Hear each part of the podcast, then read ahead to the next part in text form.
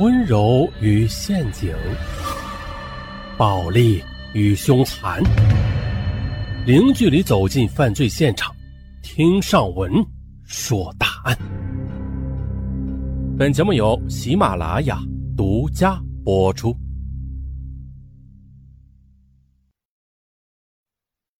一名小患者正在医院接受手术的时候，突然停电了，手术被迫中断。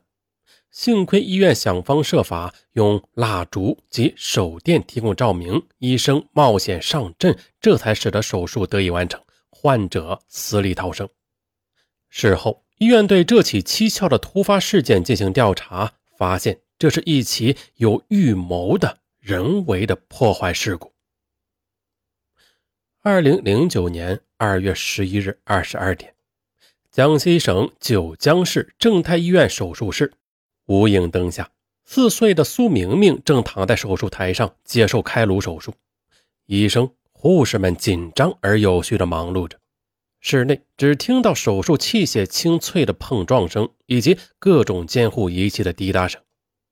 然而，就在苏明明的颅骨刚刚被打开时，也就是二十二点五十八分，意外发生了，手术室突然停电。刚刚还灯火通明的手术室顿时陷入黑暗，手术使用的电动器械随之停止，呼吸机和电动监护仪也无法继续运行。医院都是采用的双回路供电，以确保万无一失。主治医生陈洪泰紧急地吩咐护士：“快，快找电工！”六分钟后，电工齐还匆匆赶到，哎，却发现了手术室的另一路电源，它虽然有电，但是。户头转换继电器却死活也不工作了，无法继续供电。那剩下的唯一途径就是利用医院的自备应急发电机向手术室供电。然而片刻之后，席海满头大汗的发现呢，发电机居然也临时的出现了故障，无法使用。这可怎么办呢？陈医生的头上冷汗直冒，而其他的医生护士更是乱作一团。病人家属则开始在手术室外惊慌地嚎啕大哭起来。紧急时刻，院长和副院长相继赶到，后勤、行政部门的负责人也全部都来了。在院长李长江的指挥下，大伙儿分工合作，有的安抚病人家属的情绪，有的检修线路，有的与供电部门联络。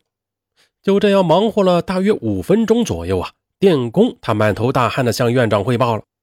电工说：“呀，在电闸跳闸、二路电源未自动合闸的情况下，我们几次强行推闸送电都没有成功，这一时半会儿也找不出原因。”二十三时五分，供电局也打来电话说：“我院的应急发电车正离你们大约十公里的地方供电，现在正紧急回调。”可眼下正是市区交通拥堵的时候，至少需要十几到二十分钟左右才能赶到。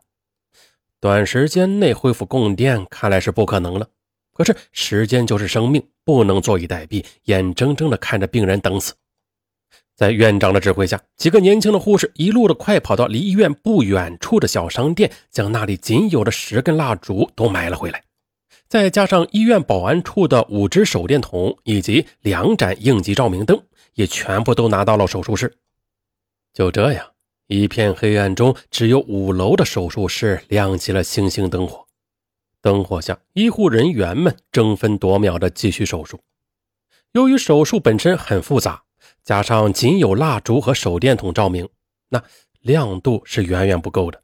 再者，监护仪也不能使用，医生只能挂着听诊器来做手术。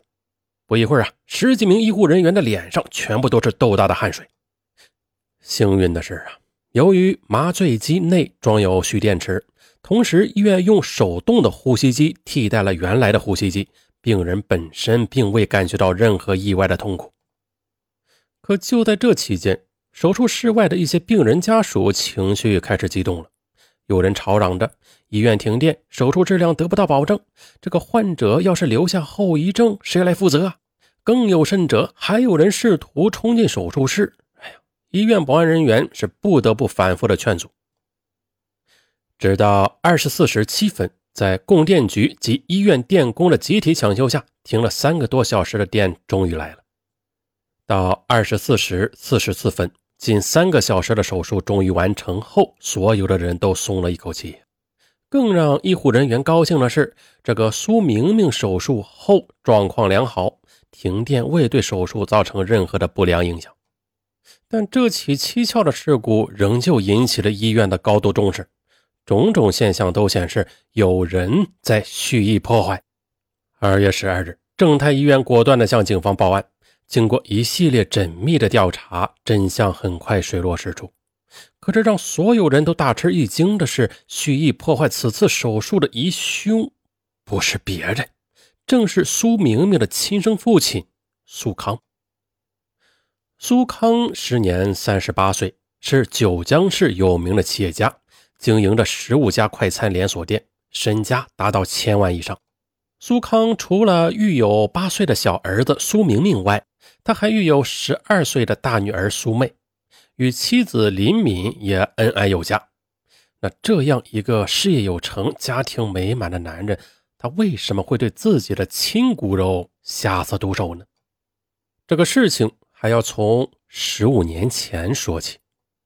十五年前，苏康刚从江西都昌县的农村来到了九江市，只有初中文化的他应聘到一家路边的大排档做服务员。每月领着可怜巴巴的三百元的薪水，但他呀，并未因此而沉沦。他每天忙完工作，回到集体宿舍之后，别人都累得趴在床上鼾声大作了，而他呢，却捧着餐饮经营管理方面的书，读的是孜孜不倦。即使逢到放假的时候，苏康他也不休息，而是跑到大街上，针对于九江市的餐饮现状做详细的调查。在日记中，苏康写道。总有一天，我会拥有自己的餐馆，甚至大酒店。也正是他的这份与众不同，吸引了餐馆老板的独生女儿林敏。林敏时年十九岁，比苏康小四岁，在南昌经济管理学院会计系念大二，长相漂亮，性格温柔。尽管出身和文化层次都相差悬殊啊，但是两个年轻人还是偷偷相恋了。而林敏的父亲得知此事后，勃然大怒，以断绝父女关系威胁女儿，并把苏康赶出了餐馆。在父亲强大的压力下，两人表面上暂时断绝了来往，而实际上却是一直在偷偷来往。一九九七年，林敏大学毕业后，偷偷的和苏康领了结婚证，并怀上了身孕。哎呀，眼看生米煮成熟饭，嗯，林敏的父亲也是无可奈何了。只得抱着试一试的念头，让女婿帮忙自己经营餐馆。可是没想到的是，苏康很快大显身手，将餐馆打理的是有声有色，营业额呢也是足足的翻了两番。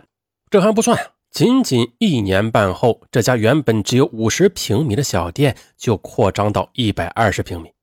林父喜出望外，索性的把生意全部都交给女婿打理了。两千年，苏康到工商部门注册了何瑞祥餐饮管理有限公司，并另外选址开了第一家连锁店。随着时间的推移，何瑞祥滚雪球般的越做越大。到了二零零二年，其分店已经达到九家之多。又到了二零零二年的年底，苏康购买了一套面积达五百多平方米的三层别墅。将岳父母及自己的乡下父母都接到了一起，全家七口过的是其乐融融的日子。林敏以前一直帮丈夫管理财务，苏康和妻子商量说：“你看啊，咱家现在有四个老人，孩子马上要读小学了，嗯，不如你辞职在家做全职太太吧。”林敏觉得丈夫的话很有道理，当即答应了。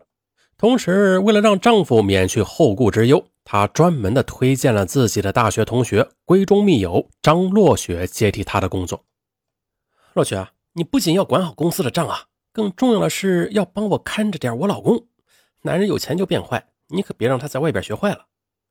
和张落雪交接时，林敏开玩笑的说：“张落雪呢？”哈哈大笑：“ 哎呀，真有你的！你让我身兼二职，那你可得付我双倍的薪水啊！”顿了顿，他又拍了拍林敏的肩膀。放心吧，有我在，就好比是电脑装了杀毒软件，你就放一百个心吧。此后，张若雪果然是隔三差五的就向林敏汇报苏康的动静。在二零零三年七月，公司来了一个实习的女大学生，有事没事啊，她总喜欢往苏康的办公室跑。张若雪便多次找理由批评训斥这个女大学生，最终这个女孩受不了了，气鼓鼓的一走了之。张若雪那如此够意思，这个林敏也非常的感谢。可是好景不长，很快的。意想不到的事情发生了。二零零四年九月的一天晚饭后，苏康将林敏叫到卧室，嗫嚅着对他说：“我对不起你，我在外面找了个情人，而且她还怀孕了。”听着这话，林敏顿时犹如晴天霹雳。